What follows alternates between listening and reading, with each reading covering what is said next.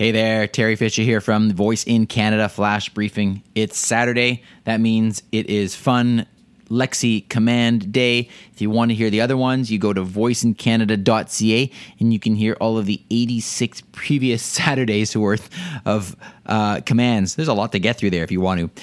Um, here's one that probably should have been um, shared with you last week, but I wasn't aware of it. I just found out about it recently, so I'm going to share it with you today just because I think it's a cute one.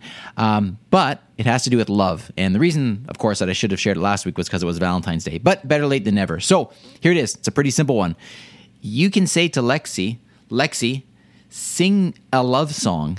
And this is a new one to me. I had never heard this one before. So try it out, see what you think hopefully you can find another reason to use this particular song, even though Valentine's Day has already passed. All right, have a great, uh, great day, and I will talk to you tomorrow, and we will answer a question from the community. Take care. Talk to you soon.